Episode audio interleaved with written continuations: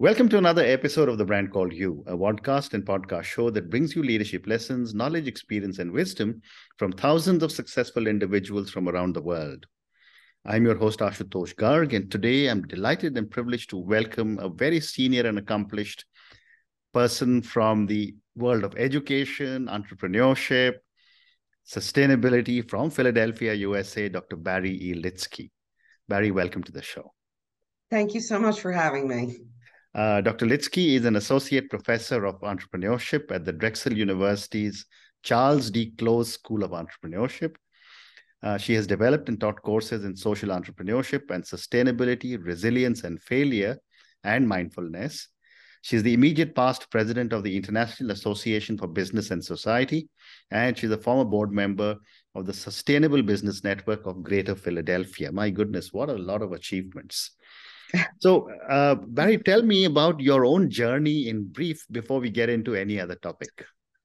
Sure. Um, so, I guess I'll start with um, shortly after college, I was working, um, I was hired as a secretary, which was the words that were still used. I, I don't feel that old, but those were the mm-hmm. words that were still used. Mm-hmm. And um, uh, eventually landed my way into corporate training. Mm-hmm. Um, and I really liked being in the classroom. And when I finished my MBA, I started teaching as a part-time faculty at, at a university and that's what prompted me to go back to get my doctorate which i completed in 2002 and i've been teaching i was at um, penn state for 18 years actually i got my doctorate at, at drexel at the college of business mm-hmm. LeBow college of business and i taught for penn state for 18 years and now i'm back at drexel in at the school of entrepreneurship mm-hmm. wonderful so, you know, you are a strong advocate for the triple bottom line, which is economic, environmental, and social approach to measuring success.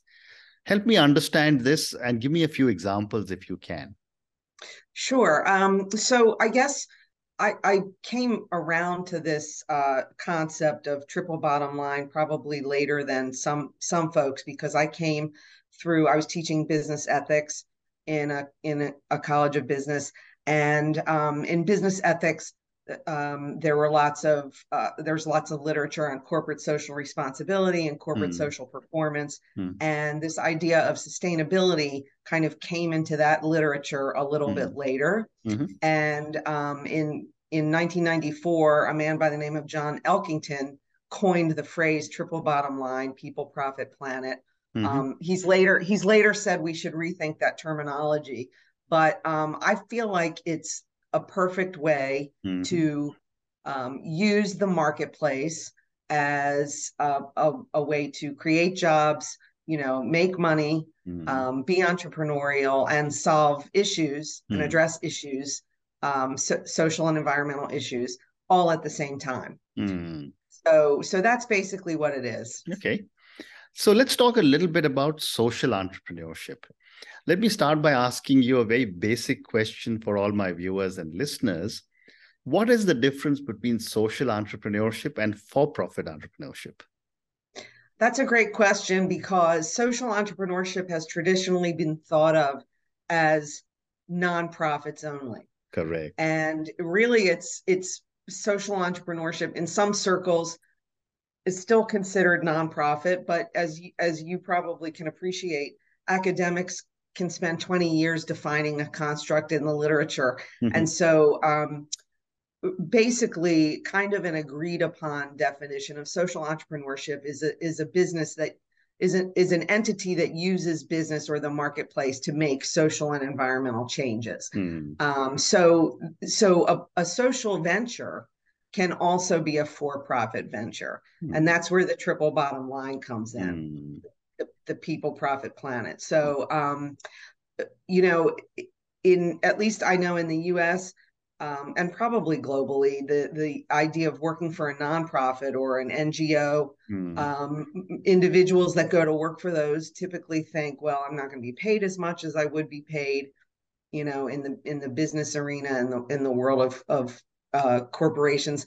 And that's changing also mm. because um, all organizations are trying to attract attract top talent, mm. whether they are sole focused on an economic bottom line or on a triple bottom line. And and mm. and really, if they're concerned about triple bottom line, then they're going to be paying their their employees a, a good wage, a living wage, um, and above, in order to attract and retain. So, mm-hmm. um, so the lines have blurred. I guess is the mm-hmm. answer to your question. But uh, Barrie, I'm, I'm, I'm, I'm, i also did not know that a social entrepreneur uh, or social entrepreneurship project could be for profit.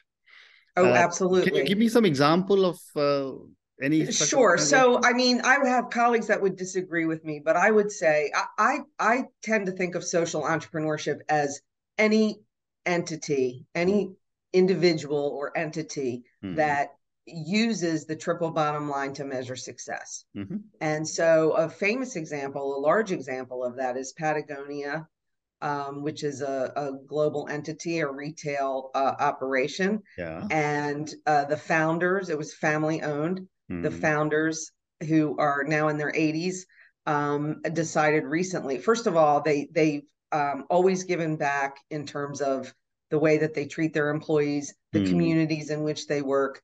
They are by nature an outdoor recreation apparel company, Correct. and so they use um, their whole supply chain is sustainable. Um, and recently, they sold.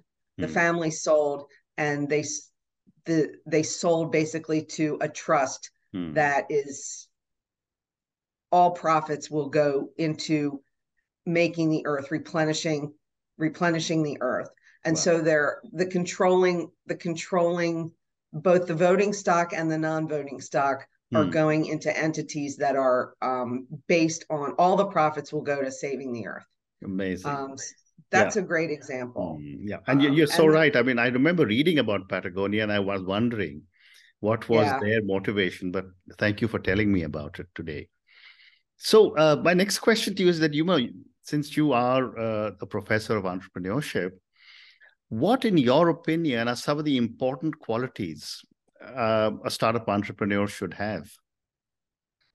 A startup entrepreneur has to have a vision, hmm. and they need to stick to their vision and hmm. articulate mm. their vision and tell everybody that they encounter what their vision is. Mm. Um, they need to be able to, because they need to be, their passion, an entrepreneur's passion is what's going to drive people to, hmm. uh, you know, is going to attract people to their cause right. or their company. Mm. Um, and so I think number one is passion. Number two is resilience, mm. because at every, you know, every decision there's always different paths to go and some mm. paths aren't the right path and so doors get closed and you have to kind of back up and go down a different path so resilience is a is a huge factor and and so is optimism mm. so knowing that believing in what you do knowing that you're going to get your vision across that you're going to be able to either create the product and service that you want or make the change in the world that you want mm. um, because people will because you believe enough in mm-hmm. in the vision and because you believe enough in in people supporting the vision so i think those are really Thank important you. Thank you great response and uh, you know the other challenge that i've often seen with entrepreneurs and i've been an entrepreneur myself is uh, you know that it is said one out of 10 startups make it mm-hmm. i want to ask you based on your interaction with so many entrepreneurs what are some of the basic mistakes a lot of social entrepreneurs or entrepreneurs make? Leadership, uh, leadership team. Mm-hmm. So entrepreneurs are very much almost if you're starting a business, um, the business is like having a baby, right? Mm-hmm. And so this is my baby, mm-hmm. and I know how to raise my baby. I know how to feed my baby. I know how to take care of my baby. Mm-hmm. And you, you know, you might love my baby, but it's not yours. Hmm. And so, um, not being able to give up control, a little bit of control to part of, you know, to, if you're building a team, the reason you're building a team is because you need other people to help you, hmm. right? And um, some of the, I think, I think getting along with people is difficult. Mm-hmm. Um, learning how to be a team leader is difficult mm. and collaboration doesn't necessarily come naturally people mm. have to learn how to do it and need to and mostly for entrepreneurs you know uh, uh, good entrepreneurs and good leaders will listen to a team when they say you're going down the wrong path. Mm-hmm. Um, if if the entrepreneur thinks they have all the answers, then they're probably not going to succeed beyond you know a, a certain degree because they can't do it alone. Mm-hmm. No one can do anything alone, really. Right. And um, if you trust your people and the people mm. that you're, you know, the people you've surrounded yourself with, you you need to rely on them. You need to listen to them. Mm. Um, it's it's kind of like you hire you hire experts in a field and you get their opinion and then you mm. don't listen to them. Well so I think that's that's probably the major a major mm. reason, and also obviously funding or lack of funding mm. um, is another reason. Timing is another reason. Mm. Um, in in my own life, I tried to bring um, sustainability into um, the academic programming mm. when I was at Penn State, mm. um, and firmly believed that it needed to be there and it needed to be in the College of Business and it needed mm. to sort of be a thread throughout all of the all of the functional areas of business. And that was around 2012, and and um, the, the world wasn't ready for it yet. I mean, Europe was already doing it, but but in the U.S., business schools weren't doing it. Mm. Um, and so the timing was off, and so mm. I didn't get the success that I wanted. Mm. I was fortunate in that the dean of the of the Close School of Entrepreneurship saw the vision and was able to bring me in and and have me do that um, kind of programming where mm. I am now. Mm. And so it was about 10 I was about 10 years too early, early yep. for for people to understand the need in the marketplace. Mm-hmm. Well said. Uh, one more question on entrepreneurship and then we'll move to sustainability. You mentioned uh, one of the reasons uh, entrepreneurs could fail is because of funding. Yes. The, the, the million dollar question that has often been asked is that should a startup entrepreneur bootstrap as long as possible, or should they raise money whenever it's available? I'd love to get your thoughts. I mean, I think bootstrapping because when you raise money, then mm. you're hmm. giving away part of your part of your business. Equity. Typically, mm. you're sharing the equity. So bootstrap as long as possible. Mm. Um, and that that would be my answer. I I don't know. Um, the VCs might disagree with me, no, um, but you know, a lot of you know, we we tend to think of entrepreneurs as these you know big big names, you know, large ventures, mm. high tech, um, global operations. But entrepreneurship happens every day in a lot of different ways, and it also happens so much in the local economy. Mm. Um, and so if you're and and and pretty much you have to start small, right? So mm. at, no matter where you're going, you have to start small. So mm. the longer you can hold on to all of the ownership and with the exception maybe of the team that you're building mm-hmm. um, and using your own money yeah uh, or the money of family and friends mm. the better i think you'll be in the long run mm. thank you so let's let's now move uh, barrie to sustainability um, okay and uh, as you just mentioned a few minutes ago, that you've been talking of sustainability for a long time. Um, and I must say that uh, that was uh, quite a vision or visionary kind of a move that you made. But my first question is that how seriously is sustainability being taken in the boardrooms? Much more seriously today than ever before. Okay. Um, sustainability in the in the modern vernacular sort of corporate vernacular is thought of as esg mm. which hmm. is environmental social and governance uh, metrics and um, those are being taken quite seriously mm. globally because consumers and employees markets are now demanding it mm. and um, there because of certain market failures more you know recent market failures particularly 2008 hmm.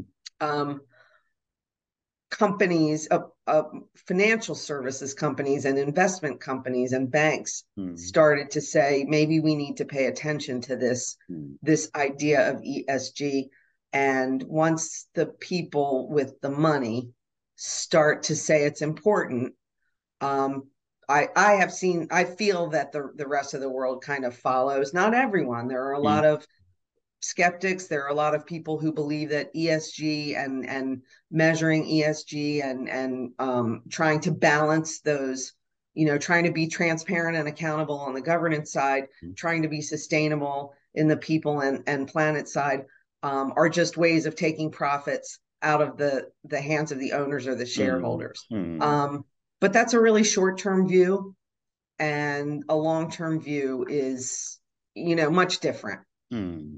Hmm. So I think I think you know this is a really good time. I tell my students this is a great time to be uh, involved in businesses and starting businesses mm. um, that and supporting workers and supporting environmental causes um, that are they are passionate about because finally I feel that people are listening. And I just wanted to say I, you know, I've been talking about sustainability for about 20 or 25 years, mm. but I, uh, the, the, as the saying goes, I stand on the shoulders of giants. And um, the movement really started in the 1950s um, f- from the environmentalist side. And in the business side, really sustainability and social responsibility um, was started being written about by a lot of um, uh, people that were sociologists, um, uh, political economists, economists, mm. and um, and so it's really it's a it's a field that's very interdisciplinary as well. Mm. Interesting, and uh, I'd love to get your thoughts on the, the the 17 SDGs also. Well, what is really happening with them? Because on the one side, everyone's talking about the SDGs, mm-hmm. but on the other side, people are saying that they are so uh, broad and high level that mm-hmm. they seem to be missing um, mm. a lot of what people should be doing. Mm-hmm. I think, I think it's fractured, right? So governments have the ability to allocate funding to projects that will address the SDGs at a very high, broad level. Correct. Um, companies with capital, with with money, have the ability to address the SDGs in a very tactical way based on the industries that they're in. Hmm. Um, and then at the local level, whether or not the measures are there, hmm. you know, we see at the local level that are co- companies that are, you know, treating workers fairly, fairly that are um, hiring formerly incarcerated individuals, that are paying hmm. a living wage, um, that are working in in consideration of the environment and and not you know uh, taking just advantage of the environment. So mm. I think that all of those things are building up to mm. help to achieve those goals, but it's it's it's a huge phenomenon and it's very di- difficult to measure. And the, you know the local kind of the local efforts aren't necessarily being rolled up into what the UN is is counting, mm. but um but they're there and they're happening. Hmm, that's it. Uh, there's another aspect of sustainability, which on a very macro level, I've been discussing with many people. And some people have a view that a very ambitious GDP target for a nation uh, contradicts a sustainability strategy. Yeah. Um, and, you know, this has been going on for years when people say that uh, the developed world cut down all their forests to for their own uh, economic growth, and now they're telling the rest of the world not to cut the forests, and so on and so forth. Right. I'd like to get your perspective on how does GDP impact sustainability? Well, it impacts it probably negatively in in most instances, but there are also individuals that are talking about measuring success mm. in different terms than GDP. Mm-hmm. Um, for example, there's a, a measure called uh, happy the World Happiness Index. Correct. And there's an there's a also there's a social progress initiative mm. um, which measures the the progress of society based on triple bottom line mm. ideas. So looking at things like poverty or literacy mm. um, or you know degrade environmental degradation along with mm. um, economic development and profitability and that so gdp is just one measure and maybe its time has come mm. um, and that we need to be looking at at a nation's um, output in many in in a, in a multifaceted way. Mm-hmm. Well said. So, uh, Barrie, you have time for two more questions. Okay. Uh, my next question is on the young generation, the millennials and the Gen Zs. I'm from the boomers generation.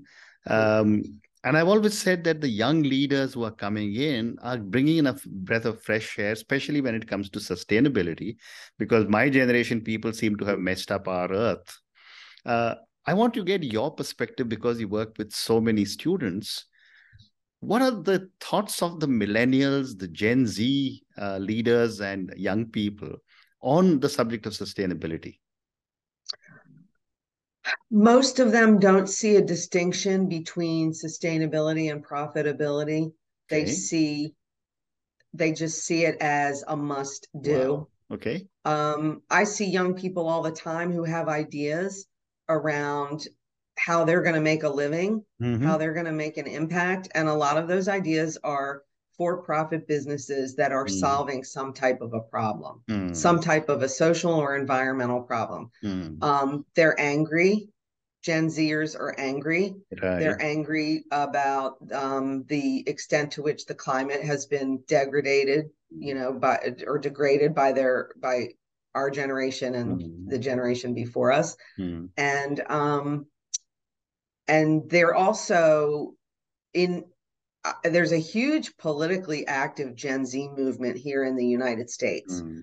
um and i'm not I, I don't know because i haven't researched to know what the gen zers are doing in in terms of policy hmm. elsewhere but they are um, really they are organized they're making their voices heard and things like you know environmental rights and worker rights mm. and human rights um, are you know top of mind and i and i do feel like they're going to work really hard to make mm. things happen mm. wonderful and my last question to you barrie and this is for the many many people who will listen to our conversation based on your own amazing journey um, and and the fact that you teach entrepreneurship you're so uh, you talk about sustainability you and so many things in sustainability. What would you say are three lessons that you would want our viewers and listeners to take away? If you have an idea that you believe in, mm. find a place where you can execute it. Yeah. If you're if you're in a I've I've always I've kind of always been a, a square peg in a round hole because I mm. never I didn't fit into the corporate world. Mm. Um, I fit into academia, but I mm. didn't necessarily fit into a in a business school mm. um, because of the things that I believe that businesses should be doing. Mm. Um, so stick to your vision and hmm. find a place where you can execute it. Hmm. Um, along the lines of that is is listen to your listen to your heart. Hmm. If something is telling you, if you have a passion or you have something that um, that that keeps presenting itself mm. in your life like if you you know i was always a kind of a helper you know we mm. say find the helpers i was always a helper and mm. so it's mm. not it's not a mistake or an accident that i ended up being a teacher it just mm. i took a very circuitous circuitous route to get there mm. um, so listen to your insides and and and be cognizant of what keeps pulling you know pulling you back there's a, an academic concept called career anchors and it's this mm-hmm. idea that you're going to be pulled back into something that's more congruent mm. um, with who you are, you know, and you're going to find an environment that fits you. Mm. Um, and so to be cognizant of that. And um, the third one, the third lesson, um, I would say is, you know, listen, listen to people who are who know more than you do. Mm you don't have to agree with them mm. but people are experts there are a lot of people who are experts in a lot of different things mm. and listen you need to listen to them you need to hear them and you need to think critically about what they're what mm. they're hmm. saying hmm. well said and on that note and your three amazing lessons stick to your vision implement your idea that you believe in second you said was listen to your heart and the third one you said listen to people who know more than you thank you uh, Dr. Litzky, for speaking to me about your journey, uh, about social entrepreneurship and entrepreneurship in general. Thank you for speaking to me about sustainability. And I think I've learned some very, very new, new things from you today. Thank you again and good luck to you. Thank you so much for the invitation. This was a lot of fun, and I really believe in what you're doing. So thank you. Thank you.